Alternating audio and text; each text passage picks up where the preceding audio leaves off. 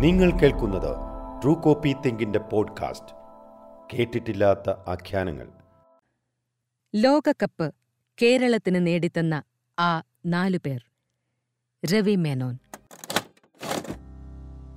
നീണ്ട സ്വർണത്തലമുടി കാറ്റിൽ പറത്തി നൃത്തച്ചുവടുകളോടെ പന്തുമായി ബോക്സിലേക്ക് ഒഴുകി നീങ്ങുന്ന യൊഹാൻ ക്രൊയ്ഫിനെയും ഈറ്റപ്പുലിയുടെ ശൗര്യത്തോടെ എതിർ പ്രതിരോധ നിര പിച്ചിച്ചീന്തുന്ന ഗേർഡ് മുള്ളറയുമൊക്കെ ഏതോ കൗബോയ് ചിത്രത്തിലെ വീരശൂര പരാക്രമികളായ നായകരെ പോലെ എന്നേക്കുമായി മനസ്സിൽ കുടിയിരുത്തിയത് വിംസിയുടെ റിപ്പോർട്ടുകളാണ്. ജീവൻ തുടിക്കുന്ന ആ അക്ഷരങ്ങൾക്കും വാക്കുകൾക്കും വേണ്ടി അവ കൂടിച്ചേർന്നുരസുമ്പോൾ ചിതറുന്ന തീപ്പൊരികൾക്കു വേണ്ടി അക്ഷമനായി കാത്തിരുന്ന ഒരു കാലമുണ്ട് എന്റെ ജീവിതത്തിൽ.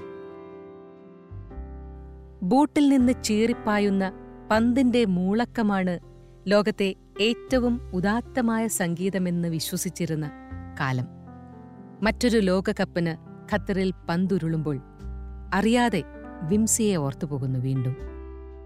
വിംസിയെ മാത്രമല്ല മുഷ്താഖിനെയും അബുവിനെയും കെ കോയയെയുമെല്ലാം.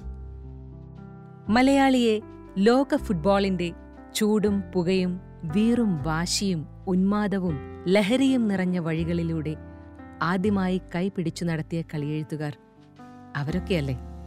ആയിരത്തി തൊള്ളായിരത്തി എഴുപത്തിനാലിൽ മ്യൂണിക്കിലെ ആ ചരിത്രപ്രസിദ്ധമായ ഫൈനലിൽ ഐറി ഹാനിന്റെ ശക്തമായ മാർക്കിങ്ങിൽ നിന്ന് കുതറി മാറി ബോക്സിന് തൊട്ടുള്ളിൽ നിന്ന് ജർമ്മൻ സ്ട്രൈക്കർ ഗേർഡ് മുള്ളർ തൊടുത്ത വെടിയുണ്ട തകർത്തു കളഞ്ഞത് ഡച്ചുകാരുടെ സ്വപ്നങ്ങൾ മാത്രമല്ല. അവരുടെ വിജയത്തിനു വേണ്ടി സ്കൂളിലെ പള്ളിയിൽ മെഴുകുതിരി കത്തിച്ച് ഉള്ളുരുകി പ്രാർത്ഥിച്ച ഒരു പത്ത് വയസ്സുകാരന്റെ ഹൃദയം കൂടിയാണ്. രവിയുടെ സങ്കടം എനിക്ക് മനസ്സിലാകും. ആ റിപ്പോർട്ടുകളൊക്കെ എഴുതുമ്പോൾ ഞാൻ ആഗ്രഹിച്ചതും ഹോളണ്ട് ജയിച്ചു കാണാനാണ്. വർഷങ്ങൾക്കു ശേഷം ഒരു നാൾ ആ കാലത്തേക്ക് മനസ്സുകൊണ്ട് തിരിച്ചു നടക്കെ വിംസി പറഞ്ഞ വാക്കുകൾ ഓർമ്മ വരുന്നു. വിംസിയെ ആദ്യം കണ്ടത് എന്നായിരുന്നു? ആയിരത്തി തൊള്ളായിരത്തി എഴുപത്തി അഞ്ചിലാവണം പഠനയാത്രയുടെ ഭാഗമായി വയനാടൻ ചുരമിറങ്ങി കോഴിക്കോട് നഗരത്തിലെത്തിയതായിരുന്നു ഞങ്ങൾ സ്കൂൾ കുട്ടികൾ. മെഡിക്കൽ കോളേജിലെ ആരോഗ്യ വിദ്യാഭ്യാസ പ്രദർശനം കാണുകയാണ് പ്രധാന ലക്ഷ്യം. തിരിച്ചു പോകും വഴി റോബിൻസൺ റോഡിലെ ഇന്നത്തെ കേശവമേനോൻ റോഡിലെ മാതൃഭൂമിയിലും ചെന്നു. പ്രിന്റിംഗ് കാണാൻ. സിലിണ്ടർ പ്രസിന്റെ പൊള്ളുന്ന ചൂടേറ്റുവാങ്ങി സഹപാഠികൾക്കൊപ്പം വിയർപ്പിൽ കുളിച്ചു നിൽക്കെ. അടുത്തുണ്ടായിരുന്ന അറ്റൻഡറോട് വെറുതെ ഒരു ചോദ്യം. ഈ വിംസി എന്ന് പറഞ്ഞയാൾ ഇവിടെയല്ലേ? മൂപ്പരെ കാണാൻ പറ്റുമോ അത്ഭുതത്തോടെ എന്നെ നോക്കി ആ മനുഷ്യൻ. വയനാട്ടുകാരനായ ഈ പീറപ്പയ്യന് വിംസിയുമായി എന്തു ബന്ധം എന്ന് അന്തം വിട്ടിരിക്കണം അയാൾ. തിരിച്ചു പോകും വഴി മുകളിലെ നിലയിലെ എഡിറ്റോറിയൽ ഹാളിലേക്ക് കൂട്ടിക്കൊണ്ടുപോയത് ആ അറ്റൻഡറാണ്. വാതിലിന് തൊട്ടു പുറത്തുനിന്ന് കണ്ണാടി ചില്ലുകൊണ്ട് മറച്ച കൊച്ചുമുറിയിലേക്ക് ചൂണ്ടി അയാൾ പറഞ്ഞു ദാ കണ്ടോളൂ ആ ഇരിക്കുന്ന ആളാണ് വിംസി. ഇപ്പോൾ തിരക്കിലാണ് സംസാരിക്കാൻ പറ്റില്ല. കണ്ടിട്ട് പോയിക്കോളൂ. ഉച്ചത്തിൽ മിടിക്കുന്ന ഹൃദയത്തോടെ ഹാഫ് ഡോർ മെല്ലെ തള്ളി അകത്തേക്ക് നോക്കി. മേശപ്പുറത്തെ ഫയലുകളുടെയും പത്രക്കെട്ടുകളുടെയും കൂമ്പാരത്തിൽ തല പൂഴ്ത്തി ഒരു മെലിഞ്ഞ മനുഷ്യൻ ഇരിക്കുന്നു. കട്ടി ഫ്രെയിമുള്ള കണ്ണടയാണ് ആദ്യം മനസ്സിൽ തങ്ങിയത്. പിന്നെ മേശയുടെ ഒരു മൂലയ്ക്ക് ഇടതടവില്ലാതെ ശബ്ദിച്ചുകൊണ്ടിരിക്കുന്ന ട്രാൻസിസ്റ്റർ റേഡിയോയും. ഒച്ചയുണ്ടാക്കാതെ മടങ്ങുമ്പോൾ വെറുതെ ഒന്നുകൂടി തിരിഞ്ഞു നോക്കി. എഴുത്ത് നിർത്തി പേന താഴെ വെച്ച് ഒരു സിഗരറ്റിന് തിരികൊളുത്തുകയാണ് എന്റെ പ്രിയപ്പെട്ട എഴുത്തുകാരൻ. നിമിഷ നേരത്തെ വിശ്രമം മാത്രം. എരിയുന്ന സിഗരറ്റ് വിരലുകൾക്കിടയിൽ തിരികി ചുറ്റുമുള്ള കോലാഹലമൊന്നും ശ്രദ്ധിക്കാതെ വീണ്ടും എഴുത്തിന്റെ തിരക്കിലേക്ക് തിരിച്ചു പോകുന്നു അദ്ദേഹം. കൗതുകം തോന്നി. എന്തായിരിക്കും വിംസി ഇപ്പോൾ എഴുതുന്നുണ്ടാവുക? നാളത്തേക്കുള്ള വാൽക്കഷ്ണം ആയിരിക്കുമോ? ഓരോ ലേഖനത്തിന്റെയും ഒടുവിൽ ആക്ഷേപഹാസ്യം കലർത്തി വിംസി എഴുതിച്ചേർത്തിരുന്ന രസികൻ വാൽക്കഷ്ണങ്ങൾ പലയാവർത്തി വായിച്ച് തലതല്ലി ചിരിച്ചിട്ടുണ്ട് അന്നൊക്കെ. കുറിക്കുകൊള്ളുന്ന ആ മൊഴിമുത്തുകൾ നോട്ട്ബുക്കിൽ പകർത്തിവെക്കുന്നതായിരുന്നു അക്കാലത്തെ പ്രധാന ഹോബികളിൽ ഒന്ന്. ലണ്ടനിൽ നിന്ന് പ്രസിദ്ധീകരിച്ചിരുന്ന ടിഡ്ബിറ്റ്സ് വാരികയിലെ ഒരു പങ്ക്തിക്കാരനോടാണ് വാൽകഷ്ണം എന്ന പ്രയോഗത്തിന് കടപ്പാട് എന്ന് വിംസി പിന്നീട് ഒരിക്കൽ പറഞ്ഞു. വിംസിക്ക് മുൻപ് ഫുട്ബോളിനെക്കുറിച്ച് മലയാളത്തിൽ എഴുതിയവരുണ്ടാകാം. പക്ഷേ വിംസി എഴുതിയത് കളിയെക്കുറിച്ച് മാത്രമായിരുന്നില്ല. കളിക്കുള്ളിലെ കളിയെക്കുറിച്ചുകൂടിയാണ്. ഇരുതല മൂർച്ചയുള്ള ശൈലിയിൽ തൊട്ടാൽ പൊള്ളുന്ന വാക്കുകൾ ശ്രദ്ധാപൂർവം ഒരു മാലയിൽ എന്നോണം കുരുത്ത് വിംസി എഴുതിയ കുറിപ്പുകൾ ഏത് സസ്പെൻസ് ത്രില്ലറിനോടും കിടപിടിക്കുമായിരുന്നു. ടെലിവിഷനും ഇന്റർനെറ്റും ഗൂഗിളും വിക്കിപീഡിയയും ഒന്നും ആരും സ്വപ്നം കണ്ടു തുടങ്ങിയിട്ട് പോലും ഇല്ലാതിരുന്ന കാലമാണ് എന്നോർക്കണം വിദേശ വാർത്താ ഏജൻസികളെയും ബി ബി സിയുടെ സ്പോർട്സ് പ്രക്ഷേപണങ്ങളെയും വല്ലപ്പോഴും വന്നു കിട്ടുന്ന വേൾഡ് സോക്കർ പോലുള്ള മാസികകളെയും മാത്രം ആശ്രയിച്ച് ആയിരത്തി തൊള്ളായിരത്തി അറുപതുകളിലും എഴുപതുകളിലും അദ്ദേഹം എഴുതിക്കൂട്ടിയ ലേഖനങ്ങൾ എത്രമാത്രം ആസ്വാദ്യകരവും ആവേശകരവുമായിരുന്നു എന്ന് ഓർത്തുപോകും ആധുനിക മലയാള കായിക സാഹിത്യങ്ങളിൽ ചിലത് വായിക്കുമ്പോൾ. രണ്ടായിരത്തി പത്ത് ജനുവരി ഒൻപതിനാണ് വിംസി ഓർമ്മയായത്. മറ്റൊരു പന്തുകളി ഉത്സവത്തിന്റെ ആവേശലഹരിയിൽ കേരളം മതിമറക്കുമ്പോൾ ലോക ഫുട്ബോളിന്റെ മാസ്മര ലോകത്തേക്ക് അക്ഷരങ്ങളുടെ കളിക്കളത്തിലേക്കും ആദ്യമായി എന്നെ കൂട്ടിക്കൊണ്ടുപോയ മനുഷ്യനെ മറക്കുവതെങ്ങനെ? ഒറ്റപ്പൊളിയുടെ അലർച്ച. കോഴിക്കോടൻ ഫുട്ബോളിലെ യഥാർത്ഥ സൂപ്പർ താരങ്ങൾ സാഹു മേവലാലും ഖയൂമലി ചങ്കേസിയും ഇന്ദർ സിംഗും മകൻ സിംഗും സുഭാഷ് ഭൗമിക്കും ഒന്നുമല്ല ഒറ്റപ്പൊളി മമ്മദക്കമാരും ഓട്ടോ ചന്ദ്രന്മാരുമാണ് എന്ന് ആദ്യം പറഞ്ഞു തന്നത് മുഷ്താഖാണ്. കോർപ്പറേഷൻ സ്റ്റേഡിയത്തിലെ പ്രസ് ഗാലറിയിൽ കളിയെഴുത്തിലെ കുലപതിയുടെ വാക്കുകൾക്ക് കൗതുകത്തോടെ കാതോർത്തിരുന്ന ട്രെയിനി പത്രലേഖകന് അന്ന് പ്രായം ഇരുപത്തിമൂന്നോ ഇരുപത്തിനാലോ. നാഗ്ജി ട്രോഫിയിൽ ഇഷ്ട ടീമായ ജെ സി ടി മിൽസിന്റെ കളി കാണാൻ ചെന്നതായിരുന്നു ഞാൻ. കൗമുദിക്ക് വേണ്ടി മത്സരം റിപ്പോർട്ട് ചെയ്യുന്നത് പി എൻ ശ്രീധരൻ എന്ന ശ്രീധരൻ മാഷൻ തുടക്കക്കാരനായ എനിക്ക് കാഴ്ചക്കാരന്റെ റോൾ മാത്രം. കളി തുടങ്ങുന്നതിന് തൊട്ടു മുൻപാണ് അടുത്ത സീറ്റിൽ ആളെത്തിയത്. ഇസ്തിരി ചുളിയാത്ത പാൻസും ടക്കിൻ ചെയ്ത മുഴുക്കയ്യൻ ഷർട്ടും ഭംഗിയായി ചീകി ഒതുക്കി വെച്ച എണ്ണമയമുള്ള മുടിയും കട്ടി ഫ്രെയിമുള്ള കണ്ണടയ്ക്കപ്പുറത്ത് സദാ ചിരിക്കുന്ന കണ്ണുകളുമുള്ള ഒരാൾ. പത്രക്കാരനാണെന്ന് പറയില്ല. ഏതോ ഫാർമസ്യൂട്ടിക്കൽ കമ്പനിയിലെ എക്സിക്യൂട്ടീവിന്റെ രൂപവും ഭാവവും. ഈശ്വര എവിടെയോ കണ്ടിട്ടുണ്ടല്ലോ ഈ മുഖം. പെട്ടെന്ന് ഓർമ്മ വന്നു. പി. എ. മുഹമ്മദ് കോയ എന്ന മുഷ്താഖ്. സാഹിത്യ സവ്യസാജി പത്രപ്രവർത്തകൻ കഥാകൃത്ത് നോവലിസ്റ്റ്. പന്തുകളിയുടെ വീറും വാശിയും ഒപ്പിയെടുത്ത് പകർത്തുന്ന അതേ മൊഞ്ചോടെ തെക്കേപ്പുറത്തെയും സുൽത്താൻ വീട്ടിലെയും സുരമയിട്ട സുന്ദരിമാരെ മലയാളി വായനക്കാരുടെ വിളിപ്പുറത്തെത്തിച്ച എഴുത്തുകാരൻ എത്രയോ പ്രസിദ്ധീകരണങ്ങളിൽ സ്പോർട്സ് ലേഖനങ്ങൾക്കൊപ്പം കണ്ടു പരിചയിച്ചിരിക്കുന്നു ഈ മുഖം. പുഷ്കസിനെയും ഗരിഞ്ചയെയും പെലയെയും ഗോർഡൻ ബാങ്ക്സിനെയും ലവ് യാഷിനെയും ഒക്കെ മലയാളി ആദ്യം കണ്ടുമുട്ടിയത് ആ റിപ്പോർട്ടുകളിലാണല്ലോ.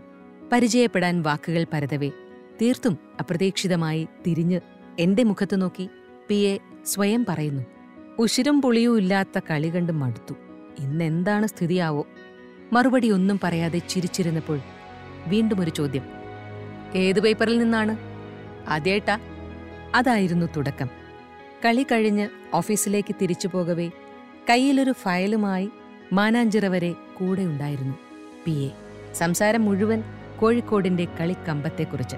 തലമുറകളുടെ വിടവ് അന്തരീക്ഷത്തിൽ അലിഞ്ഞ് അപ്രത്യക്ഷമാകുന്ന മാജിക് അനുഭവിച്ചറിഞ്ഞ ആ നടത്തത്തിനിടയിലാണ് ഒറ്റപ്പൊളിയും അണവിശ്വവും ഓട്ടോചന്ദ്രനും ഹാജിയാരുമൊക്കെ പി. എയുടെ വാക്കുകളിലൂടെ വരിവരിയായി മനസ്സിൽ കയറി വന്നത് കോഴിക്കോടിന്റെ ആദ്യ ഗ്ലാമർ ക്ലബ്ബായ ചലഞ്ചേഴ്സിന്റെ അടിയുറച്ച ഫാനായിരുന്നു ഒരു കാൽ ഏന്തി വലിച്ചു നടന്നിരുന്ന ഒറ്റപ്പൊളി മമ്മദ് ക.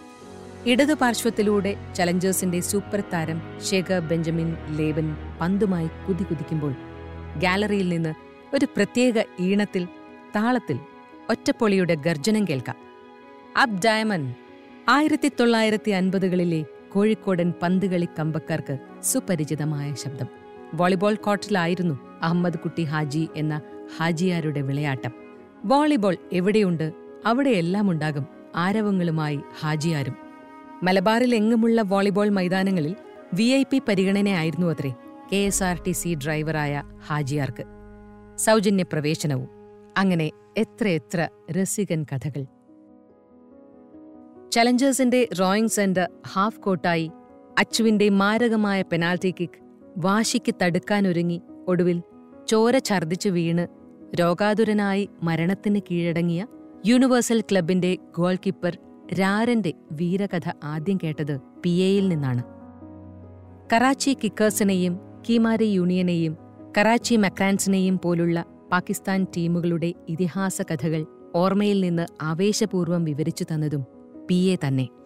പിന്നീടുമുണ്ടായി പി എയുമായുള്ള കൂടിക്കാഴ്ചകളും ഒരുമിച്ചുള്ള സായാഹ്ന സവാരികളും ഓരോ കൂടിക്കാഴ്ചയും സമ്മാനിച്ചത് വിലമതിക്കാനാവാത്ത അനുഭവങ്ങൾ വിജ്ഞാനശകലങ്ങൾ ചരിത്രത്തിലൂടെയുള്ള അപൂർവ സുന്ദര സ്മൃതിയാത്രകളായിരുന്നു അവയോരോന്നും എന്നിലെ കളിയെഴുത്തുകാരന്റെ ഗവേഷണ തൃഷ്ണയെ എത്ര കണ്ട് ജ്വലിപ്പിച്ചു അത്തരം യാത്രകൾ എന്ന് വിവരിക്കുക വയ്യ.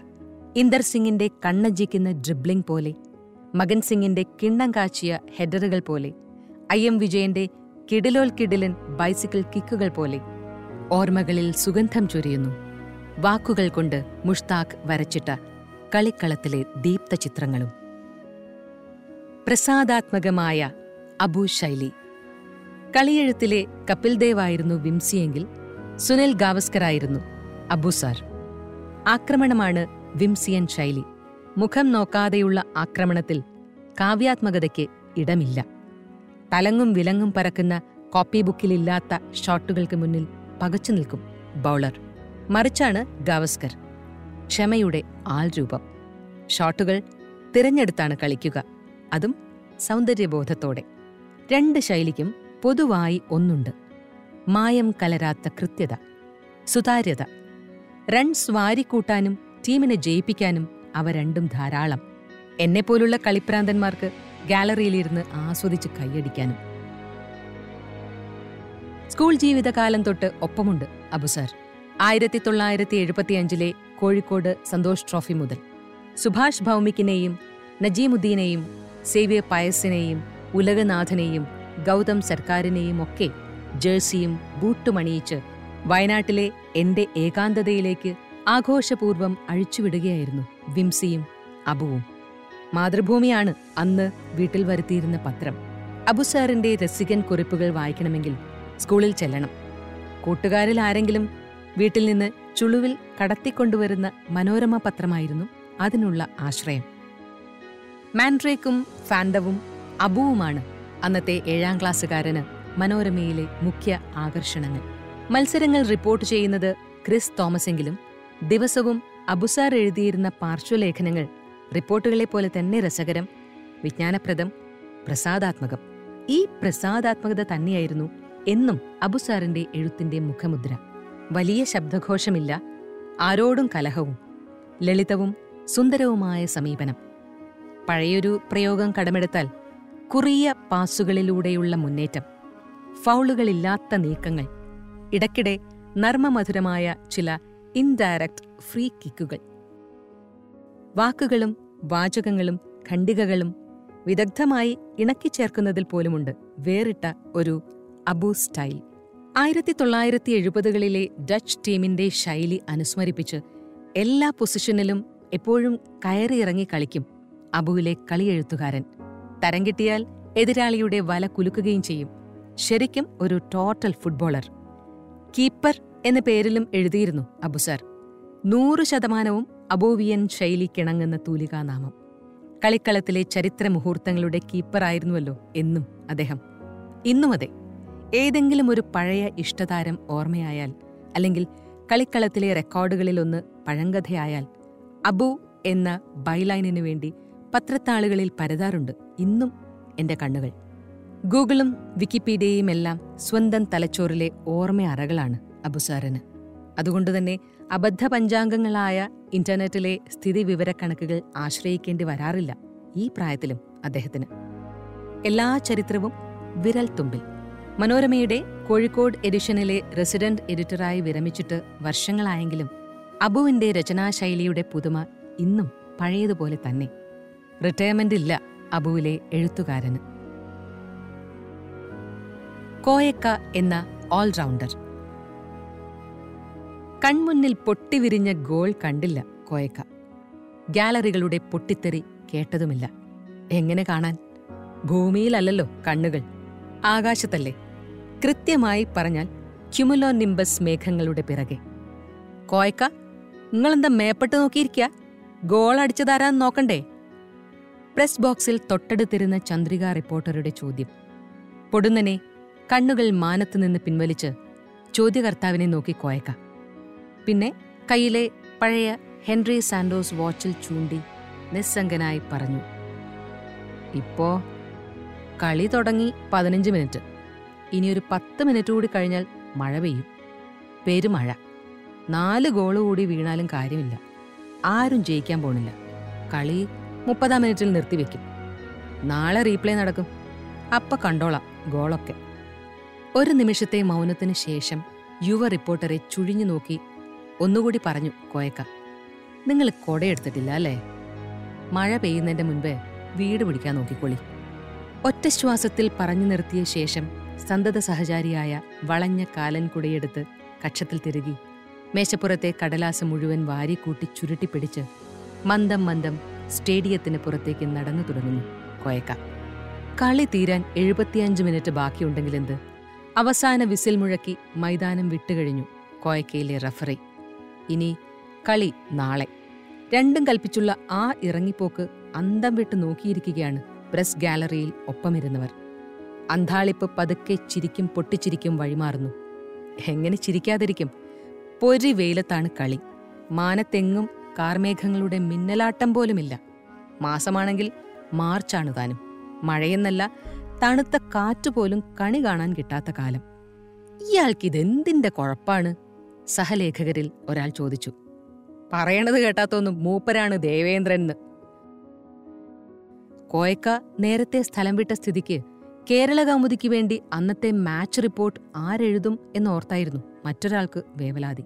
പക്ഷേ പത്ത് മിനിറ്റ് നേരം നടന്ന് കോയക്ക താമസ സ്ഥലമായ എം ഇ എസ് ഹോസ്റ്റലിൽ ചെന്ന് കയറുമ്പോഴേക്കും മഴ പൊടിഞ്ഞു തുടങ്ങിയിരുന്നു. പതുക്കെ അതൊരു പേമാരിയായി മാറി. മണിക്കൂറുകളോളം നീണ്ട മഴപ്പെയ്ത്ത് മേമ്പൊടിക്ക് ഇടിയും മിന്നലും. മുപ്പത് മിനിറ്റ് കഴിഞ്ഞ് കളി ഉപേക്ഷിക്കപ്പെട്ടതായി സ്റ്റേഡിയത്തിലെ മൈക്കുകളിലൂടെ പ്രഖ്യാപനം വന്നപ്പോൾ തലയ്ക്ക് കൈവച്ചു പോയിരിക്കണം പ്രസ് ഗാലറി ഒന്നടങ്കം. കളിയെഴുത്തിലെ കാലാവസ്ഥാ വിദഗ്ധനായ കോയക്കയുടെ പ്രവചനം അവഗണിച്ചതിൽ പശ്ചാത്തപിച്ചുകൊണ്ട്. അതായിരുന്നു കോയക്ക എന്ന കെ കോയ. മലയാള സ്പോർട്സ് പത്രപ്രവർത്തന ലോകത്തെ ആദ്യകാല താരങ്ങളിൽ ഒരാൾ. ദേശാഭിമാനിയുടെയും കൗമുദിയുടെയും പഴയ സ്പോർട്സ് എഡിറ്റർ. ട്രെയിനി ജേർണലിസ്റ്റായി നാനൂറ് രൂപ ശമ്പളത്തിൽ ഞാൻ കൗമുദിയിൽ ചെന്നു കയറുമ്പോൾ കോയക്കയുണ്ട് അവിടെ. ഫുട്ബോൾ ഫ്രണ്ട് മാസികയിലെ ബ്ലാക്ക് ആൻഡ് വൈറ്റ് ഫോട്ടോകളിൽ കണ്ടു പരിചയിച്ച കോയക്കയല്ല വെട്ടിത്തിളങ്ങുന്ന കഷണ്ടിയിൽ നിന്ന് അലസമായി പറന്നു കളിക്കുന്ന വെൺമേഘ സദൃശമായ മുടിയിതളുകളും സുന്ദരമായ നീലക്കണ്ണുകളുമുള്ള കോയക്ക. നിങ്ങൾ ഇവിടെ ജനിക്കേണ്ട ആളല്ല കോയക്ക. ഫോട്ടോഗ്രാഫർ മുസ്തഫ ഇടയ്ക്ക് കോയക്കയോട് പറയും അസൽ സായിവാണ് നിങ്ങൾ. പെണ്ണുങ്ങൾ കണ്ടാ നിങ്ങൾ ഇപ്പോഴും വിടൂല. സൂക്ഷിച്ചോളി. ആ പ്രശംസയ്ക്ക് മുന്നിൽ ലജ്ജാവിവശനാകും കോയക്ക. സ്വതേ വെളുത്ത മുഖം ചുവന്നു തുടുക്കും. ക ആയിരുന്നു കോയക്കയുടെ ഭാഗ്യാക്ഷരം. കെ കോയ എന്ന പേരിൽ തന്നെയുണ്ട് രണ്ട് ക. സ്പെഷ്യലൈസ് ചെയ്ത മേഖലകളും കാമയം. കളി കാശ് പിന്നെ കാലാവസ്ഥ. കളികളിൽ ഫുട്ബോളിനോടും അത്ലറ്റിക്സിനോടും വോളിബോളിനോടുമാണ് കമ്പം. കാശിന്റെ കളിക്കളമായ സാമ്പത്തിക ശാസ്ത്രം മറ്റൊരു ഇഷ്ടമേഖല. പുറമെ കാലാവസ്ഥാ നിരീക്ഷണത്തിലും പ്രവചനത്തിലും കേമൻ. ക്യുമുലോ നിംബസ് എന്ന പേരൊക്കെ കോയക്ക പറഞ്ഞാണ് എനിക്കറിയുക. ഇടിമിന്നലോട് കൂടിയുള്ള മഴ കൊണ്ടുവരുന്ന മേഘമാണത്. സാധാരണക്കാർ അത് കണ്ടാൽ തിരിച്ചറിയണമെന്നില്ല. പക്ഷെ കോയക്ക മുറ്റത്തിറങ്ങി ആകാശത്തേക്ക് നോക്കിയാൽ മേഘജാലം നമ്ര ശീർഷരാകും. മഴയെക്കുറിച്ചുള്ള പ്രവചനമൊക്കെ ആ നിരീക്ഷണ പാടവത്തിന്റെ ബലത്തിലാണ്. അപൂർവമായി അത് തെറ്റാറുള്ളൂ താനും ആക്രമണാത്മക ജേർണലിസത്തിന്റെ ആളല്ല മൂപ്പർ. ഭാഷയുടെ അമിതമായ പൊലിപ്പിക്കലിലും പൊടിപ്പ് തൊങ്ങൽ തുടങ്ങിയ ആഡംബരങ്ങളിലും തെല്ലുമില്ല വിശ്വാസം. കണ്ടത് കണ്ടതുപോലെ എഴുതുകയാണ് ചെയ്യേണ്ടത് റിപ്പോർട്ടർ. അല്ലാതെ കോപ്പിയിൽ കവിത കോരി ഒഴിക്കുകയല്ല കോയക്ക പറയും. അസ്തമയ സൂര്യനെ സാക്ഷിയാക്കി കൃഷ്ണൻ തളികയിൽ എന്ന വണ്ണം വെച്ചുകൊടുത്ത പാസുമായി എതിർ പെനാൽറ്റി ഏരിയയിൽ നുഴഞ്ഞുകയറി മുന്നിൽ കണ്ട പ്രതിരോധ ഭടന്മാരെ മുഴുവൻ വെട്ടിനുറുക്കി ഇടങ്കാലിൽ പന്തുകൊരുത്ത് വലങ്കാൽ കൊണ്ട് ലോനപ്പൻ നിറയൊഴിച്ചപ്പോൾ ഗോളി പകച്ചു നിന്നുപോയി എന്നൊന്നും എഴുതിവെക്കില്ല കോയക്ക. കൃഷ്ണന്റെ പാസിൽ നിന്ന് ലോനപ്പൻ ഗോളടിച്ച് ടീമിനെ മുന്നിലെത്തിച്ചു. അത്രമാത്രം. ജനത്തിന് അറിയേണ്ട കാര്യം ആ ചെറുവാചകത്തിലുണ്ട് പിന്നെന്തിന് കാട് കയറണം എന്നാണ് കോയക്കയുടെ ചോദ്യം. ചില്ലറക്കാരനല്ല കോയക്ക. കാഴ്ചയിൽ സൗമ്യനെങ്കിലും കാഴ്ചപ്പാടുകളിൽ വിപ്ലവകാരി. പൂർവാശ്രമത്തിൽ സിംഗപ്പൂർ ട്രേഡ് യൂണിയൻ പ്രസ്ഥാനത്തിന്റെ മുന്നണി പോരാളികളിൽ ഒരാളായിരുന്നു കെ കോയ എന്നറിയുന്നവർ ചുരുങ്ങും. വിദേശ മലയാളി കേരള ബന്ധു ലൈറ്റ്നിംഗ് തുടങ്ങിയ പത്രങ്ങളിൽ പ്രവർത്തിക്കുന്ന കാലത്ത് ദേവൻ നായർക്കൊപ്പം സമരമുഖത്തുണ്ടായിരുന്ന കോയക്കയെ കണ്ട് പൊറുതിമുട്ടി സിംഗപ്പൂർ ഭരണാധികാരികൾ അദ്ദേഹത്തെ ഇന്ത്യയിലേക്ക് നാടുകടത്തുകയായിരുന്നു അത്രേ. കോയക്ക തന്നെ വിസ്തരിച്ച് പറഞ്ഞു കേട്ടിട്ടുള്ള കഥ. ആയിരത്തി തൊള്ളായിരത്തി അറുപത്തി അഞ്ചിൽ നാട്ടിൽ തിരിച്ചെത്തിയ ശേഷം ദേശാഭിമാനിയിൽ ചേർന്നു മൂപ്പർ. കമ്മ്യൂണിസ്റ്റ് പാർട്ടിയുടെ സമുന്നത നേതാക്കളുടെ ആത്മമിത്രമായി. ആയിരത്തി തൊള്ളായിരത്തി എൺപത്തി മൂന്നിൽ സ്പോർട്സിന്റെ കൂടി ചുമതലയുള്ള ന്യൂസ് എഡിറ്ററായി ദേശാഭിമാനിയിൽ നിന്ന് വിരമിച്ച ശേഷമായിരുന്നു കൗമുദി കോഴിക്കോട് എഡിഷനിലേക്കുള്ള കൂടുമാറ്റം. അവിടെ വെച്ചാണ് കോയക്കയോടൊപ്പം സ്പോർട്സ് ഡെസ്കിൽ പ്രവർത്തിക്കാൻ ട്രെയിനിയായ എനിക്ക് അവസരം കൈവരുന്നത്. മറക്കാനാവാത്ത ഒരു ഇന്നിങ്സിന്റെ തുടക്കം. ഡെസ്കിലെ ഏറ്റവും പ്രസാദാത്മക വ്യക്തിത്വമായിരുന്നു കോയക്ക. ആകാശത്തിന് കീഴെയുള്ള സമസ്ത വിഷയങ്ങളെക്കുറിച്ചും അഭിപ്രായം പ്രകടിപ്പിക്കാൻ മടിക്കാത്തയാൾ പതിമൂന്ന് വർഷം മുൻപ് ജീവിതത്തിന്റെ കളിക്കളത്തോട് വിട പറഞ്ഞ കോയക്കയെക്കുറിച്ചോർക്കുമ്പോൾ കട്ടിഫ്രെയിമുള്ള കണ്ണടയ്ക്കപ്പുറത്ത് തിളങ്ങുന്ന ആ നീലക്കണ്ണുകളും നിഷ്കളങ്കമായ ചിരിയും രവി എന്ന വിളിയുമാണ് ഓർമ്മയിൽ. ആരോടും പരിഭവിക്കാതെ ആരെയും വേദനിപ്പിക്കാതെ നടന്നു മറഞ്ഞ ഒരാൾ. കോയക്കയുടെ തന്നെ ശൈലി കടമെടുത്താൽ അത്ര സഫലമല്ലെങ്കിലും വിഫലമാകാതെ പോയ ഒരു കൊച്ചു ജീവിതം.